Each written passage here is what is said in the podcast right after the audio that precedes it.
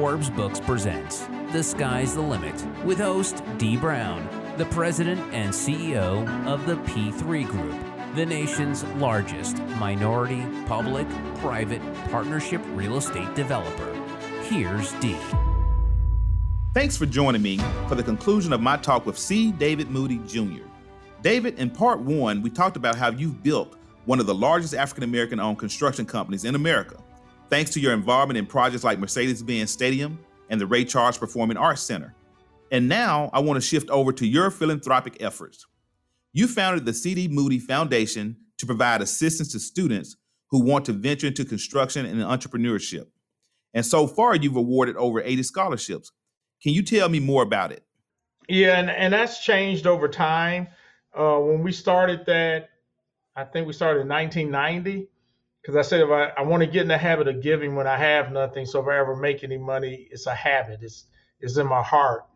Yeah. Uh, but over time, my wife and I have endowed scholarships at Morehouse, Howard, Georgia uh, State Perimeter, where my wife went to nursing school, and we give them to Boy Scouting and different stuff because I found it easier because um, it was starting to become a chore trying to read. My mother used to handle. My mother passed away. Her and my dad both passed away in 2019. But it was becoming kind of tough to read all the applications, make a decision, uh, then dealing with as a nonprofit, taxes and all that.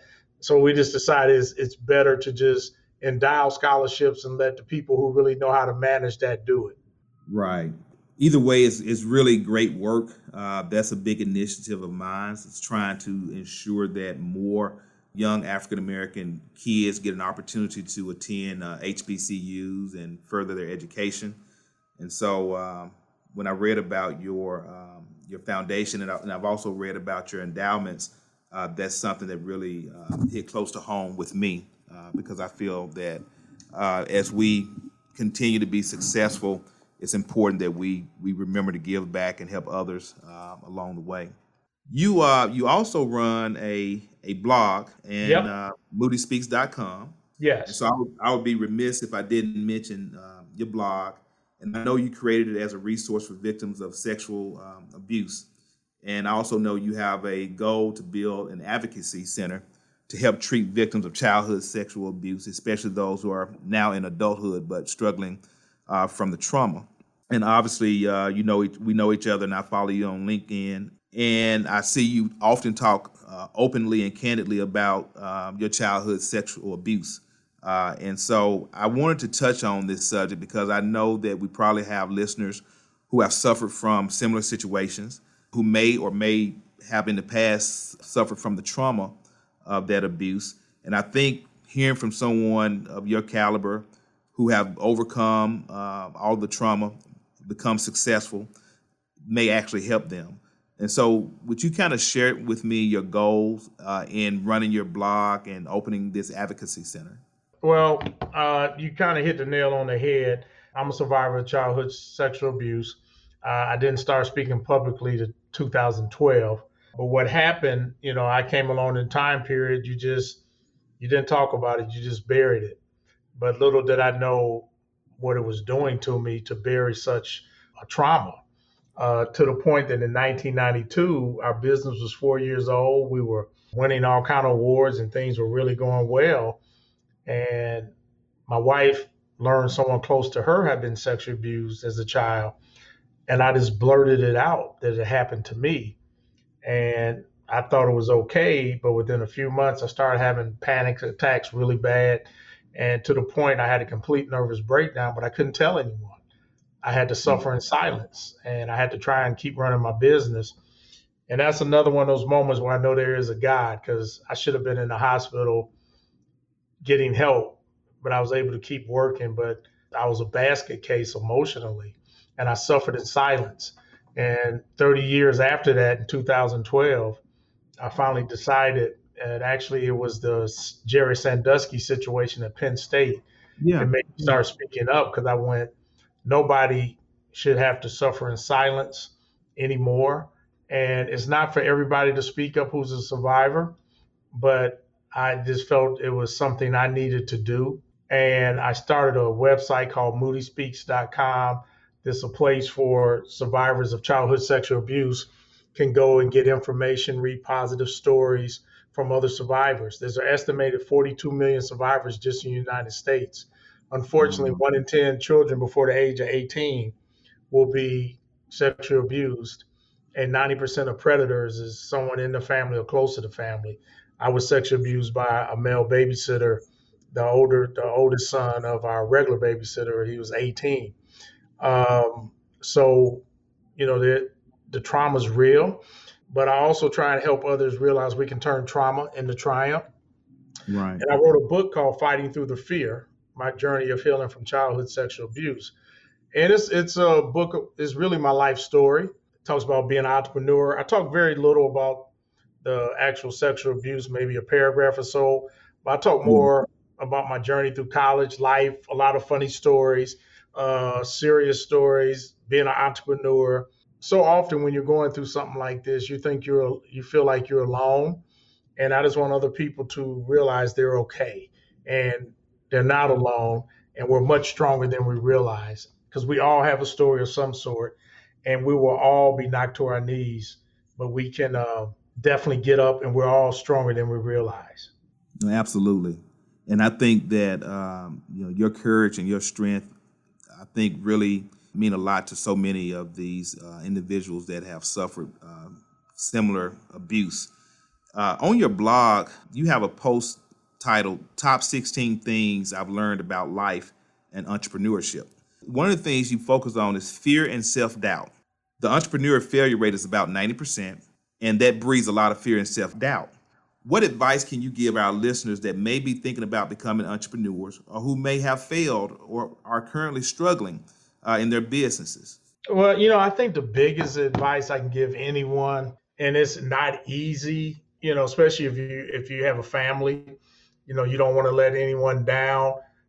And the fear that I'm talking about is that imaginary fear we all have about if I don't make it, people are going to laugh at me. I'm a failure, you know, the whole nine yards. So I really try and just tell people if you truly believe in your dream that you're going for, you got to be willing to suffer through those tough times. And there's a point when to say it's not going to work. You know, everybody has to find that spot, but you got to be willing to keep just chugging along and really try and be good at what you do and try your best to still enjoy the rest of your life. But I think the biggest thing I learned is be present. And what I mean by that, when you're with your family, loved ones, friends, whatever, so often in my life when I look back, I was physically present, but I wasn't mentally present often because I was thinking about either a problem on a project or where's the next job going to come from? Will I be able to feed my family? Then after 92, I was dealing with anxiety. So I'd be hoping people, hope I didn't have a panic attack in front of people. And, you know, so it was just so many things. And finally, you know, I went and got trauma therapy, which was very, very helpful, and did cognitive behavior therapy. And so I share all these things because, you know, I'm 65 now. I'm a young 65, and I always tell people I will age, but I'll never get old. But mm, right. I look back and I just realize how many times I was thinking about the business or certain things when I should have been present and, and, and enjoyed the moment that I was in. So that's the one thing I, I hope people will take from this is be present and enjoy the moment. I couldn't agree with you more. You know, I think when you get ready to venture into entrepreneurship, uh, you you always have naysayers and family members or friends who think that you've lost your mind. And I think uh, most of us who have taken that journey uh, have experienced that those conversations. Right? You know, why would you do this instead of you know something that's more secure? And so it's just really, hey, entrepreneurs, like you say, small businesses, uh, you know, are the backbone of this um, this country. Job creation, stimulating the um, the economy.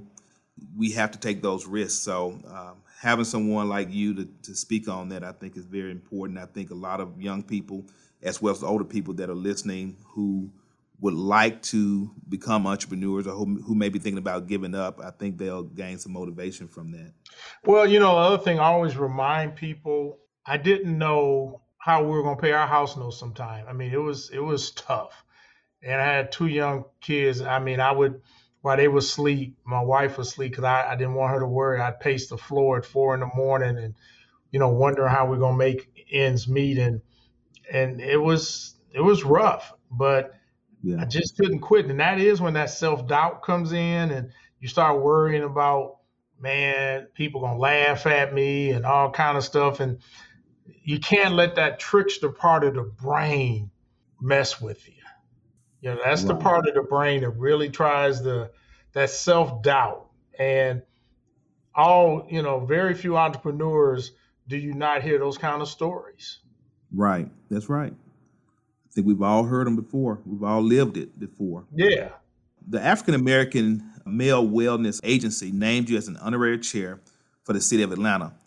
Uh, what did that mean to you?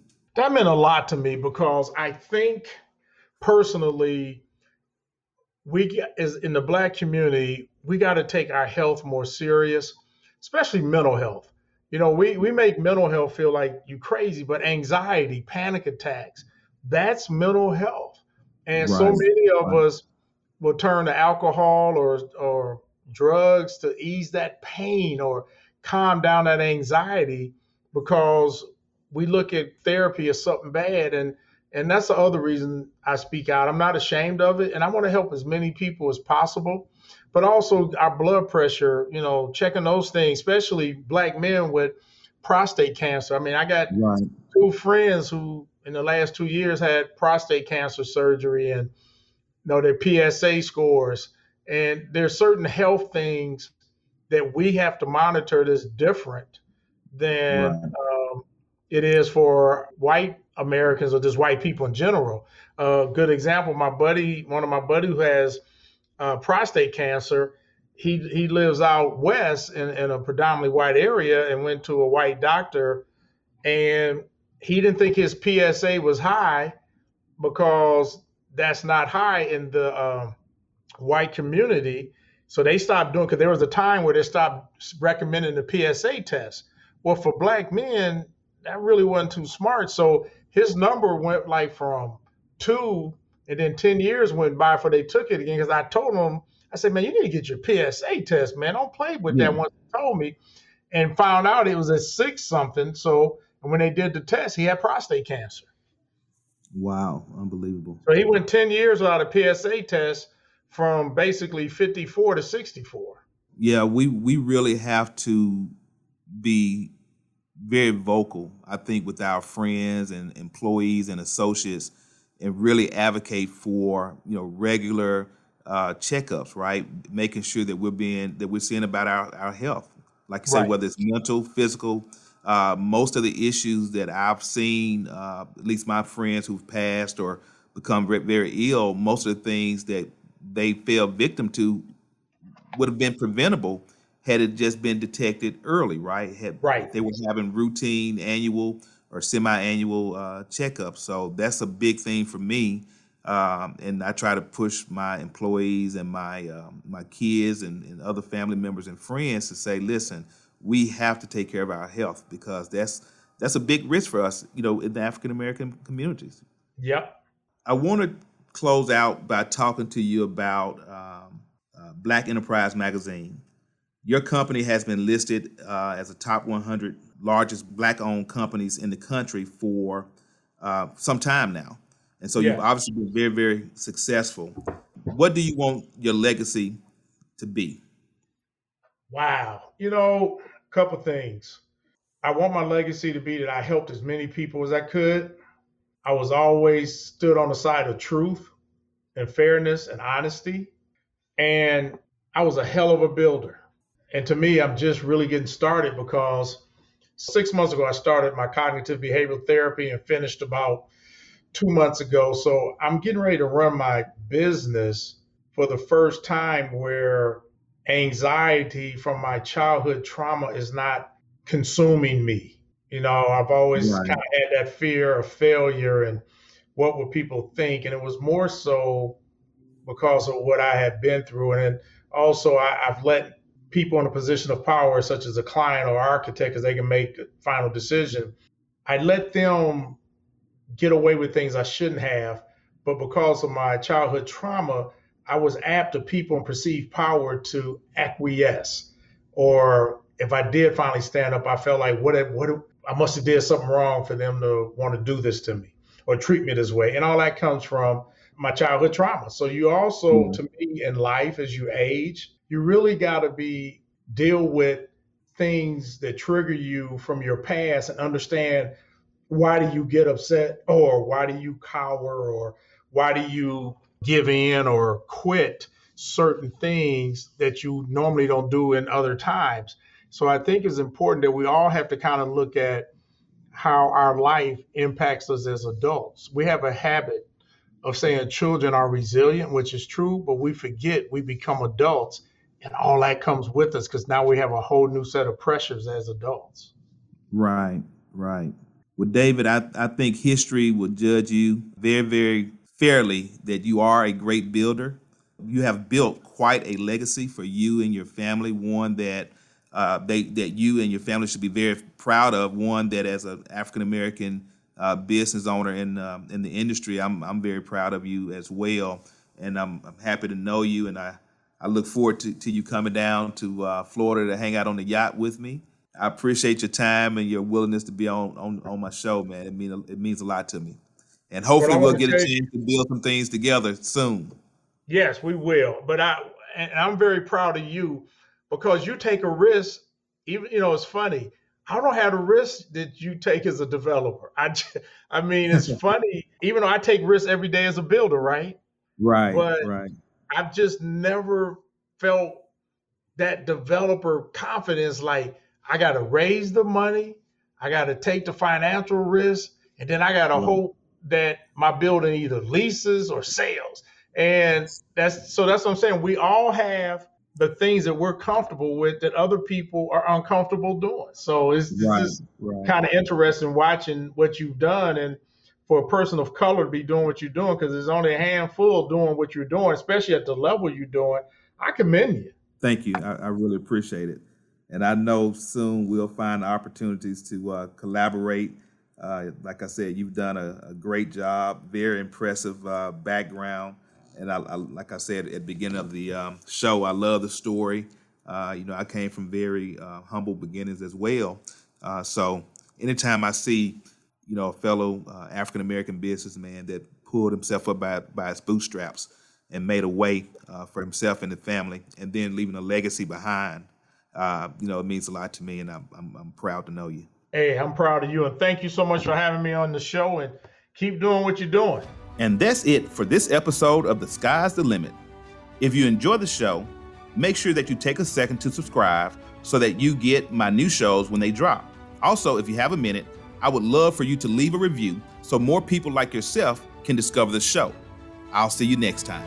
This has been The Sky's the Limit with Dee Brown. To find out more about Dee, go to dbrownceo.com. And to connect with the P3 Group, check out the P3GroupInc.com. The Sky's the Limit is a production of Forbes Books.